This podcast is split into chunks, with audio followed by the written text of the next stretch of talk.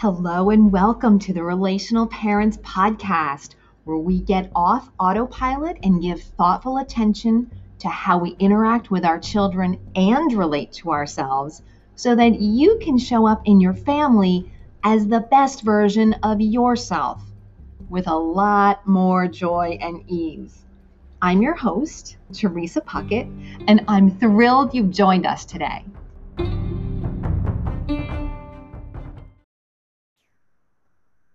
Hello. Welcome. Today I'm very excited to talk to you about preparing for learning at home, and it's part one. Um, I'm going to do at least three episodes on preparing for learning at home in the new brave school year that we are entering, and some of us have already entered. And today I'm going to be focusing on a brilliant positive discipline tool called Mistakes as Opportunities to Learn. And while I have pretty much always been an excited, enthusiastic, lifelong learner, I have not always brought this attitude of mistakes as opportunities to learn to my parenting. I have it today, but for years and years and years, I did not have it. And I'd like to start out by just unpacking a little bit of why I see that that is true for many parents. Now, there could be many, many reasons, but the most common reason that I have seen in the parents that I work with, and I saw it in myself as well, is that that attitude was not something that was modeled for me when I was a child. The attitude that was more modeled for me was one of this is the right way and you're doing it the wrong way. And you need to change because I know the right way and you're doing it wrong. No matter what I saw, um, even if someone else was doing it the wrong way, it was a do as I say, not as I do kind of an environment. And our all of our parents did the very best that they could. So no judgment at all. But it's not something that we saw as an attitude that was modeled for us as children. Therefore, it wasn't wired in to our belief system, to our subconscious mind as young children. Anything that's wired in as young children is um, is kind of easy. It's like the default. It's the autopilot and so, even if we love learning in other areas of our lives, I've seen this for many others and myself. Um, even if we we have that attitude in other parts of our lives, we can have a different attitude as a parent because that was what we took in and the meanings that we gave it. Like, okay, mom and dad must be right. This must be the right way to be as a parent. And so, therefore, that's what I am defaulting to as the parent myself. Even if I don't consciously, as an adult, believe that, it's my subconscious that's running that show. So, just even bringing that into our awareness is very liberating can be very liberating if we let it be okay so what happens when we have that attitude and i'm, I'm going to speak for myself here years ago and in some cases in some topics months ago uh, when i would show up and i would be like this is the right way i wouldn't be allowing myself to make a mistake. I wouldn't be accepting of myself making a mistake because I was so in belief and hardcore belief about the right way. And so if I couldn't accept that in myself because there was this perfection standard, I'm certainly not going to be an acceptance for someone else and I'm going to be judging them against this expected perfection. So in that way, I and I see it all the time and I've noticed it and I look back on what I you know used to do historically with my kids on some topics like even dishes in the sink okay it would be like get your dishes out of the sink. Well, I, I saw this dish in the sink, and so I thought that that's where we were putting them now. No, this one is here soaking. Get yours out of the sink. So, not, oh, let me explain that. Yes, I've been soaking this and I forgot to, you know, clean it now that it's been soaking and get it out. Let's get our dishes together. It was, no, you know, this is, you know, do as I say, not as I do. You know, guilty as charged. Okay. So, in that way, sort of continuing a cycle of, of judgment with the expectation that nobody should be making mistakes because we don't accept them in ourselves. So, that, that judgment propagates, or, or, or that attitude propagates judgment, criticism, comparison, it's kind of a, a critical voice that that I, as a parent, was being, right? I was a critical voice as opposed to a supportive voice. I was being a critic instead of a model, like modeling, oh yeah, I did it too. You know, let's uh, let's go and do this together. Let's um, let's both make progress together, and and I I can be supportive in that way. So what now you know I've, I've already admitted to you right that there's been a lot of this in my past too so now i do go out of my way to say oh this is what i discovered. This is what happened. Let me share this with you. This is what i learned. And what i really want to convey here is that i'm not sharing that to teach them what I learned. Because I could have learned, hey, that, you know, honey drips out of the honey jar and I'm the one that's responsible for all the stickiness all over the floor, even though I thought it was you.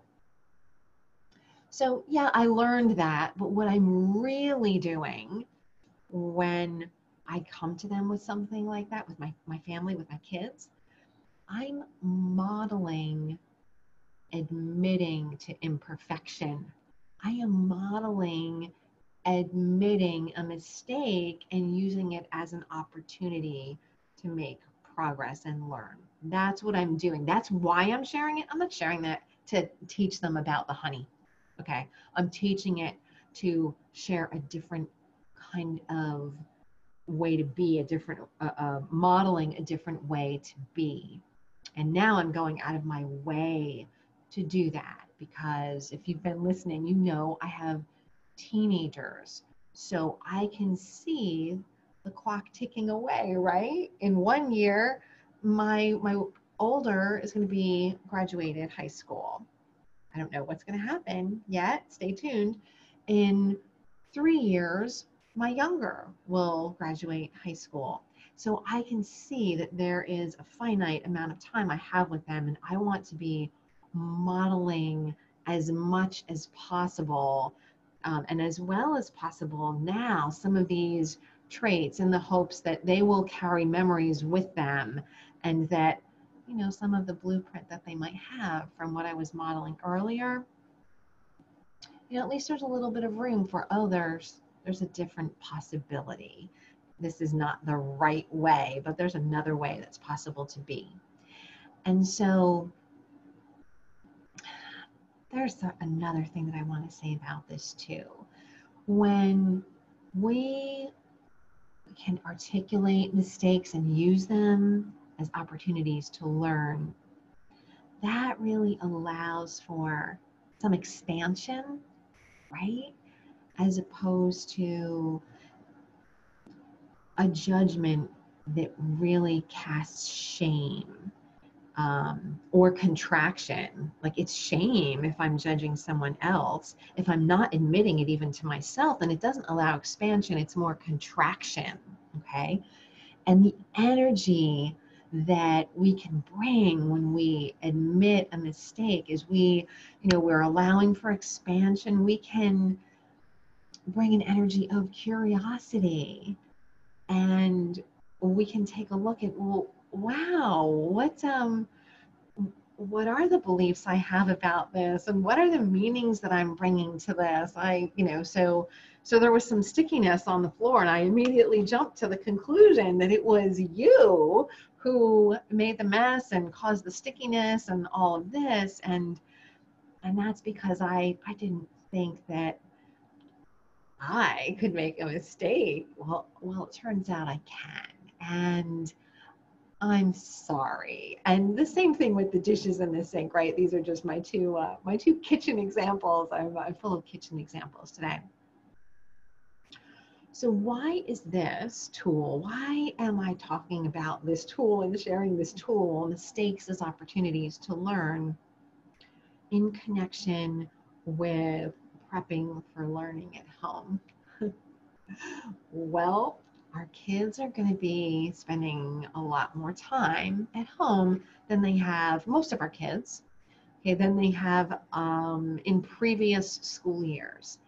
And the extent to which we can recognize that nobody is perfect nobody has this all figured out not a single person and we can allow ourselves to make a mistake that takes some pressure off, right? So that's fantastic.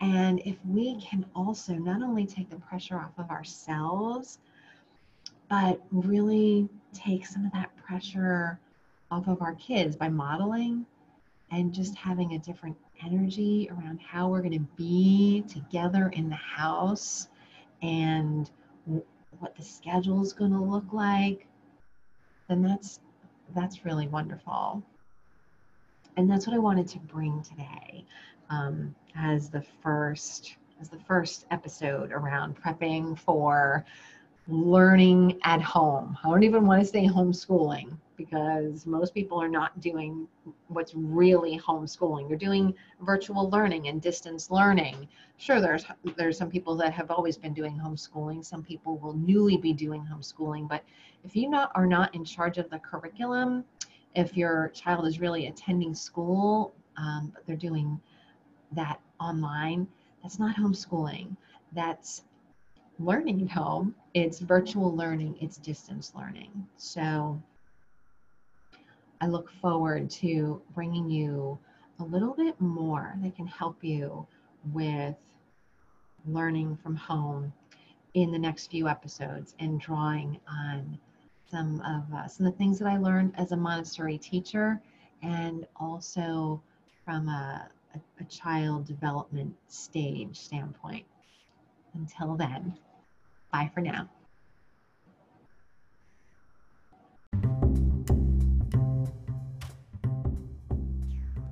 Hey, it's T, and I'm so excited to share that Relational Parents is offering a free book club in the month of September we are reading and meeting every week for some really animated conversations about The Self Driven Child by William Stixrud and Ned Johnson.